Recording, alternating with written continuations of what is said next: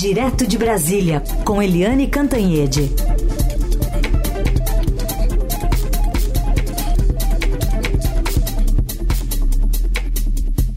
Tudo bem, Eliane? Bom dia.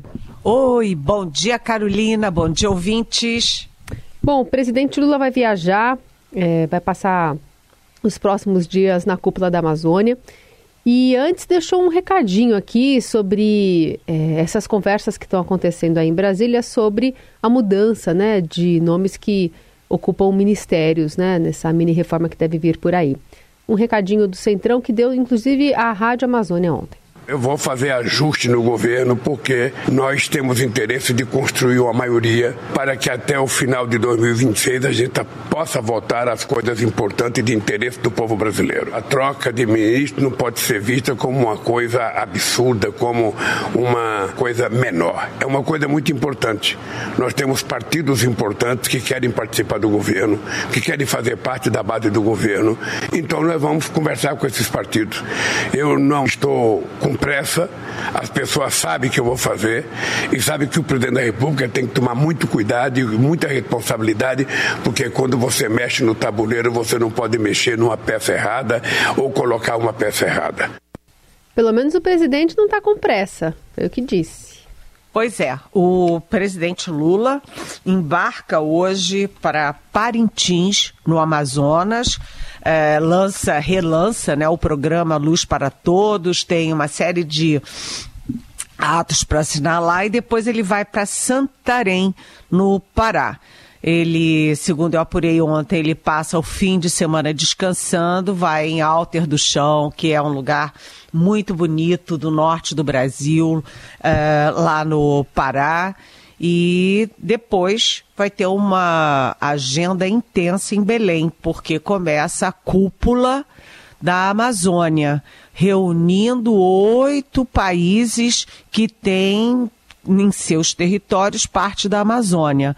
Então, ele fica fora uma semana inteira, até porque depois, na quinta-feira, o Lula sai do norte e vai direto para o Rio de Janeiro. Então, ele fica uma semana fora, cozinhando o Centrão, não é?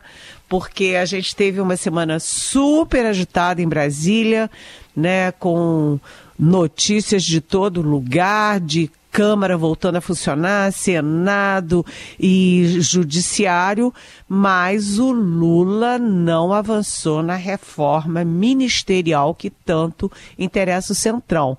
Aí a gente lembra, né, que, puxa vida, ele demorou mais de um mês para fazer a troca no Ministério do, do Turismo. Todo mundo já sabia que a Daniela Carneiro, do União Brasil, ia sair para dar a vaga para o Celso Sabino, também do União Brasil, e aquilo demorou um mês e meio. Ou seja, o Lula não está com pressa para resolver isso. Ele está mais voltado essa semana para o foco internacional aqui na região e principalmente em cima de um tema que é fundamental para o progr- é, protagonismo do Brasil no mundo, que é meio ambiente.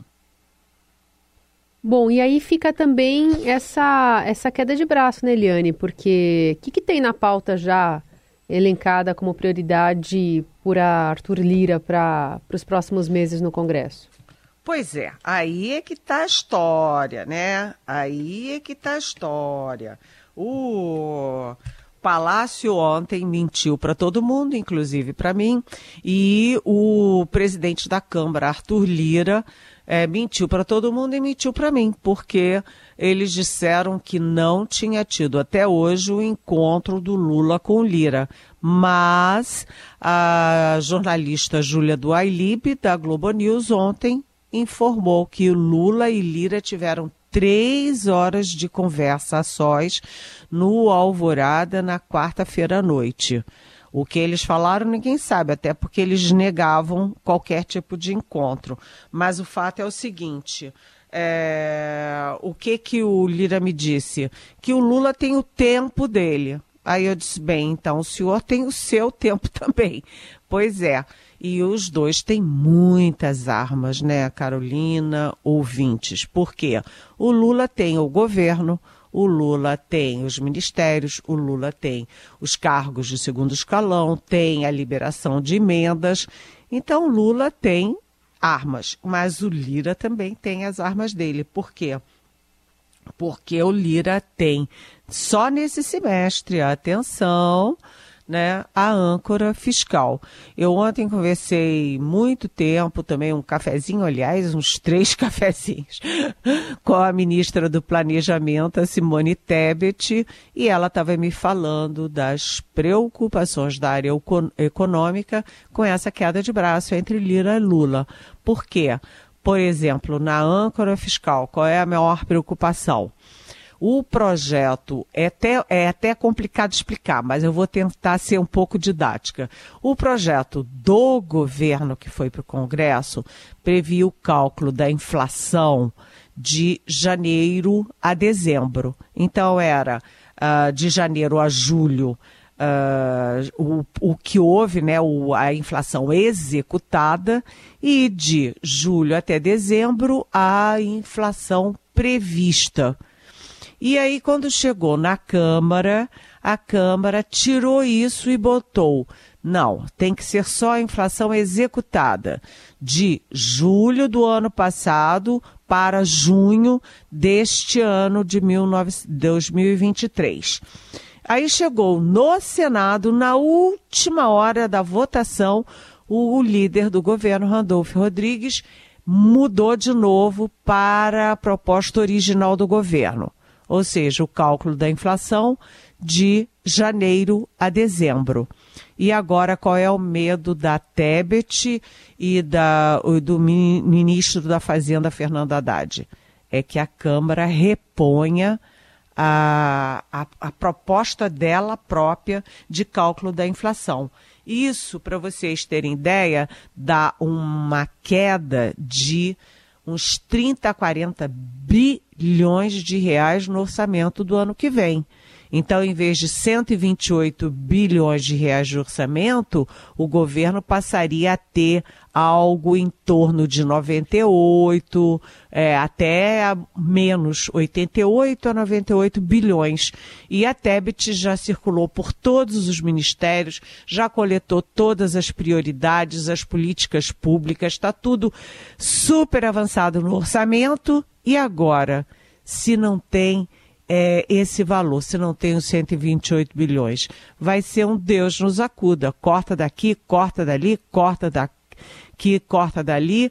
Enfim, tem a questão da perda de recursos e tem também a bagunça que vai ficar o orçamento. Então, é uma grande preocupação e o Lula e o Lira têm que se entender. Ontem o Lira falou dessa história, né, do tempo. É, o tempo dele é o seguinte, ele não está com tempo, com pressa. Se o Lula diz que não tem pressa nenhuma, o Lira também diz, pois é, eu também não tenho pressa nenhuma, porque ontem mesmo ele traçou ali a pauta da Câmara e não incluiu o programa mais importante para o governo na Câmara, que é a âncora fiscal. Ou seja, é uma guerra de tempo, como eu digo na minha coluna de hoje do Estadão. Eliane Cantanhede conversando conosco de Brasília para falar ontem sobre a posse do novo ministro do Supremo, Cristiano Zanin.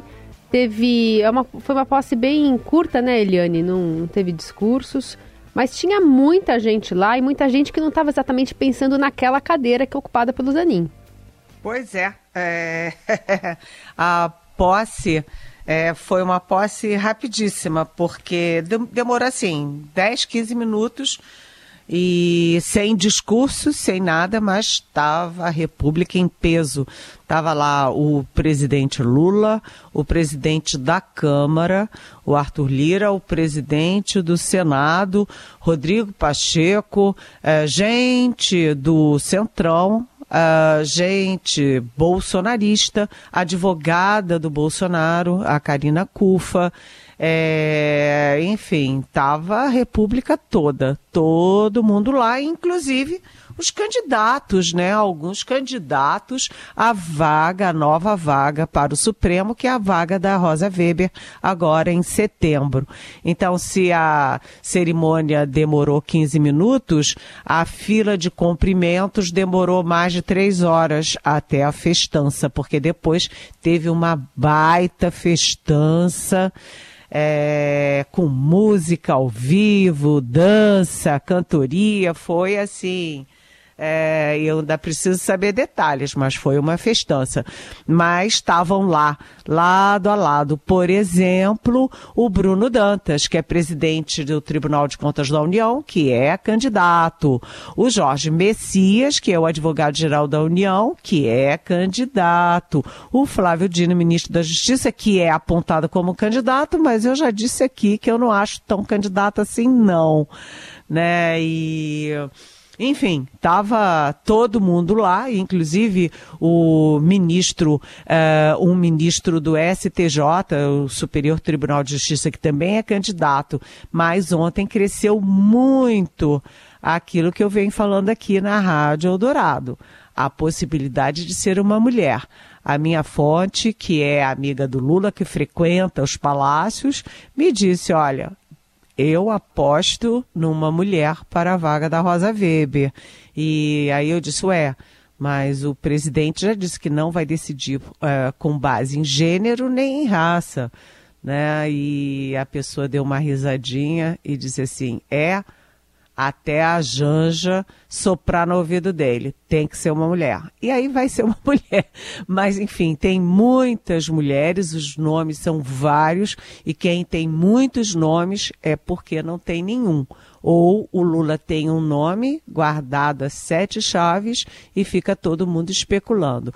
Mas o fato é o seguinte, o Zanin toma posse, é longe das discussões sobre a Lava Jato, pelo menos por enquanto, mas ele vai enfrentar aí uma pauta de costumes com muitas dúvidas sobre o que ele pensa da vida, dos costumes, por exemplo, aborto, por exemplo, drogas e também o marco temporal das reservas indígenas. São temas muito complexos e o Zanin, que é super discreto, nunca deu pistas sobre o que, que ele pensa sobre essas coisas. São julgamentos que estão previstos para agosto e setembro. Aliás, a liberação de porte de drogas, drogas é, consideradas menos perigosas e em poucas quantidades, é, esse julgamento já tem quatro votos a favor da flexibilização da liberação. É, vamos ver como é que o Zanin vota. Liane, falando também sobre a Polícia Federal, que cumpriu agora de manhã um mandado de busca e apreensão contra um suspeito de incentivar ataques contra o presidente Lula, Lula e também ontem fez uma atuação importante, que é, inclusive é destaque aqui da capa do Estadão, de um empresário que seria responsável por devastar, né, a Amazônia, vários hectares de floresta. Pois é, é o empresário Bruno Heller. Um empresário agropecuarista, né, um fazendeiro é, do Pará, e ele é acusado de simplesmente devastar, né, cento e vinte e cinco mil... Não, desculpa, seis vírgula cinco mil hectares de floresta. Isso é considerado quatro vezes todo o território de Fernando de Noronha. Ou seja, é, um, é considerado o maior devastador da Amazônia. E, além disso, a polícia achou um fundo falso com dinheiro na casa dele e tinha cento e vinte e cinco mil reais em notas de euros. Ou seja, é, esse... Esse empresário agora, ele, ele interessa ao mundo, né? Porque o mundo está de olho na devastação da Amazônia, portanto, o maior devastador da Amazônia entra ali no foco, uh, no foco de todo mundo. Agora, também foi preso ontem um outro fazendeiro, o Adilson Estrapasson. Ele foi preso no município de Novo, Novo Progresso, também no Pará, porque ele alardeava é, que ia dar um tiro no presidente Lula. Lembrando que eu acabei de dizer aqui que o Lula hoje vai para Parintins, no Amazonas, e depois vai para Santarém. E ele, esse é, Adilson Estrapasson, né, alardeava que estava indo... Uh, indo para Santarém para dar um tiro no presidente da República. Ele, inclusive, se informou sobre em que hotel o Lula ficaria. Ou seja, que que é isso, minha gente? É uma coisa de maluco. E hoje teve essa nova operação que você citou, Carolina, prendendo também um vigilante que estava ameaçando o presidente. Imagina uma coisa dessas, né? E a Polícia Federal está sendo bem rápida e, e efetiva, né? Nessa, nessa denúncia de, de, desse empresário, por exemplo, que teria falado isso alto ali lá em Santarém, e aí alguém foi lá, fez a denúncia e a Polícia Federal já atuou, né? Acho que é um, um recado importante e rápido que tem passado a Polícia Federal nesses casos. Não, só nesses casos, né? A Polícia Federal... é uma das grandes diferenças entre o governo Bolsonaro é. e o governo Lula. Porque a Polícia Federal na era Bolsonaro, o Bolsonaro foi até, lembra? Ele foi até investigado pelo Supremo Tribunal Federal por intervenção política na Polícia Federal. E ele trocou o primeiro, o segundo, o terceiro, acho que teve uns cinco diretores gerais da Polícia Federal na época do Bolsonaro. Ele interve, ele tinha, é, é, metia a mão pesada até nas superintendências, principalmente do Rio de Janeiro, que é a base dele. E o processo da Marielle, por exemplo... não andava, não andava, não andava. Já no governo Lula, a Polícia Federal tem sido super, super efetiva, né? A Polícia Federal é, avançou muito rapidamente no caso Marielle, né? Tem sido super diligente, diligente no caso é, dos Yanomamis, é, da invasão de grileiros nas terras Yanomamis, tem sido muito eficaz em busca de drogas. É, a Polícia Federal está num grande momento e eu concordo plenamente com você. É, a P F agiu rapidamente nesses casos. Bastou a, a denúncia e rapidamente a Polícia Federal já prendeu, já, já deu a busca, é, já são três presos até agora, um por desmatamento e os outros dois por ameaça ao presidente. Lembrando que no pacote antiviolência eles prevêem prisão de até quarenta anos para quem ameaçar a autoridades como presidente da República, presidente da Câmara, presidente do Senado. Uhum. E só para lembrar também o nosso ouvinte, falando em operação da Polícia Federal, né, que, que prendeu há alguns dias aquele hacker, né, o Walter Delgatti, o hacker de Araraquara. Parlamentares ontem lá na C P M I do oito de janeiro aprovaram a quebra do sigilo do ex-ministro da Justiça, Anderson Torres, e aprovaram a convocação do hacker para ser interrogado sobre a possibilidade de invasão das urnas eletrônicas, né? Exatamente. Na semana que vem, aliás, o Anderson Torres vai depor. É. Ex-ministro da Justiça, que tinha a minuta de golpe na casa dele, que assumiu a Secretaria de Segurança do D F, que é responsável pela segurança das, da, dos três poderes, né, Judiciário, Legislativo e Executivo, e que no dia oito de janeiro simplesmente estava lá em Miami, bem longe da invasão e bem pertinho do ex chefe dele, Jair Bolsonaro. Então, a C P M I, que ninguém estava dando muita bola, né? A C P M I está crescendo, está crescendo e pode ter aí muita novidade. A Carla Zambelli está enrolada e ela pode, inclusive, perder o mandato dela por um processo na Câmara, além, né, de correr o risco de ser presa a qualquer momento. Eliane Cantanhede, que vai estar conosco na semana que vem também para continuar acompanhando todas essas movimentações em Brasília. Bom fim de semana por enquanto. Sextou, Eliane. Sextou. Bom fim de semana. Beijão. Beijo.